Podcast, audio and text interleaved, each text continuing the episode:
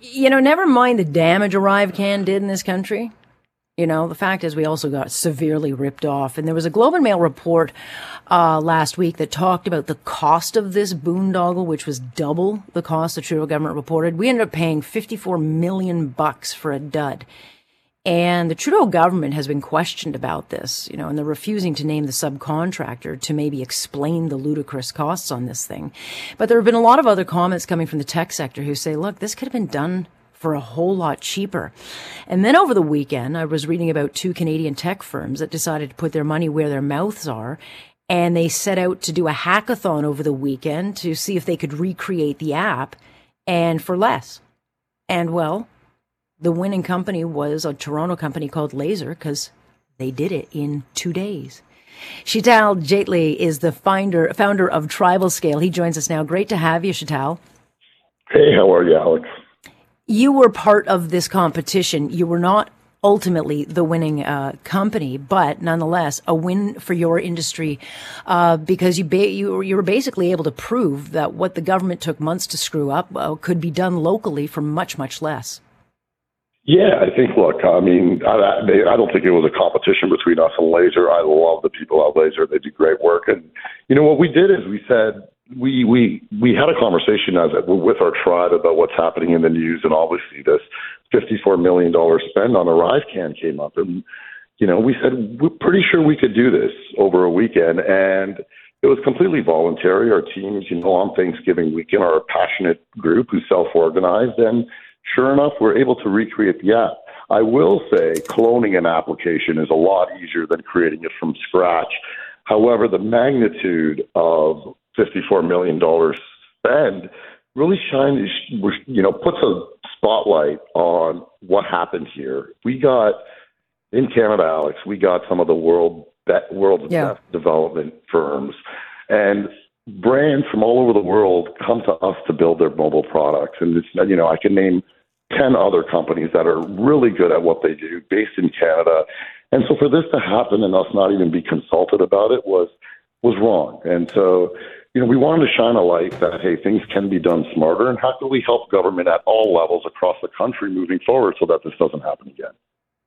Well, that would be nice because when it comes to government doing anything, they always manage to screw it up. It doesn't matter the level of government. It doesn't matter who does it. They seem to be insistent on signing ludicrously secretive contracts, overpaying by millions. And then a lot of times, whether it's ArriveCan or I'll go back to Presto. I don't even know. I don't even know if Presto works yet. I mean, it, it was outdated before you even hit the market, but we keep getting these very expensive government contracts that never justify the costs. I think I, I, and I think the solution that we we as a group, and you know, I was talking with Zain at Lazer, and I think we want to come up with is we're going to start Canadian Technology Consortium. Um, I want tech leaders from across Canada to sign up, and let's create a process for government to actually come to us with any questions they got. And we'll get the right leaders and the expert in this industry to consult them on what they should do for free.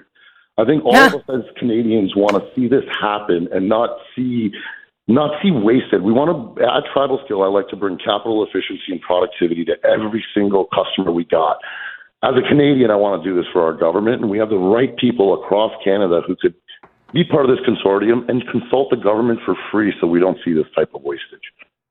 Yeah, and I don't laugh at you. I just laugh at the fact that it, I mean, it's just it makes so much common sense that yeah, it should be looked at this way, and yet time and time again we don't end up going down that road, which begs a whole lot of other questions as to where did all this money go, who got it, who got the contract, but of course all that is is kept secret. I mean, the government, I'm sure, will be challenged and, and asked about this, and they'll always fall back on the go-to uh, which is well, you know, we have security issues we have to worry about we had to make sure that XYZ was covered. So they'll justify this somehow. I, but I think It's not justified, Alex, when you say security. I'm I trying mean, to be fair with, to the government, okay, for once. I'm just trying no, I mean, we, we work, I mean, a lot of the banking apps that we have are yeah. built by the companies that I'm, I'm talking about.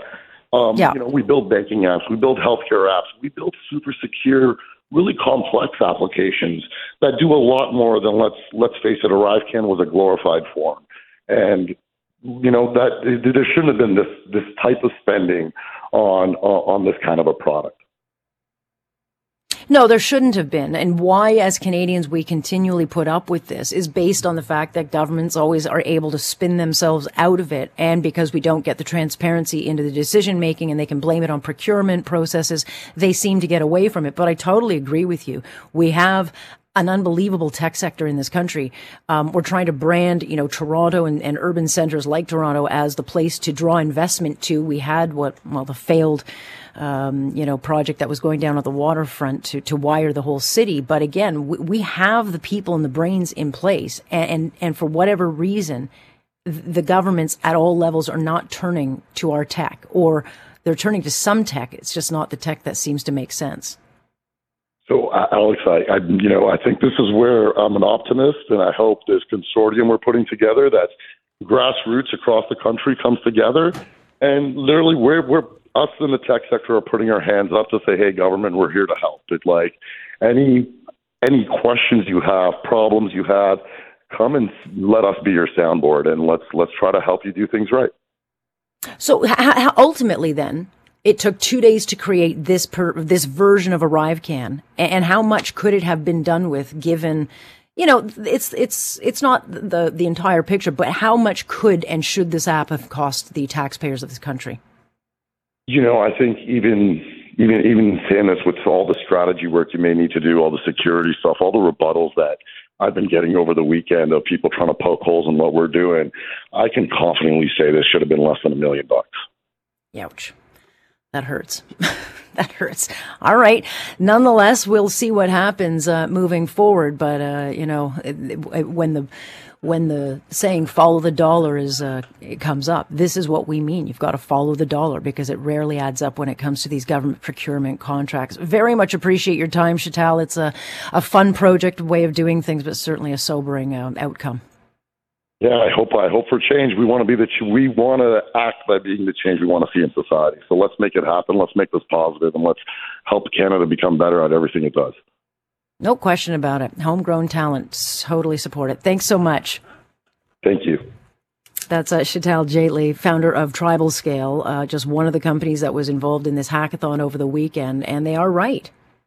It is astonishing that this ArriveCan thing cost as much as it did, was as awful as it was, and the cost can't be justified. Will we ever get to the bottom of it? I'm sure Tom Korski, who I'll chat with in the next hour, will probably figure out some document, uh, you know, on it to kind of uh, follow the dollar. But Anthony uh, Housefather just last week said, you know, they they're they're justifying these costs.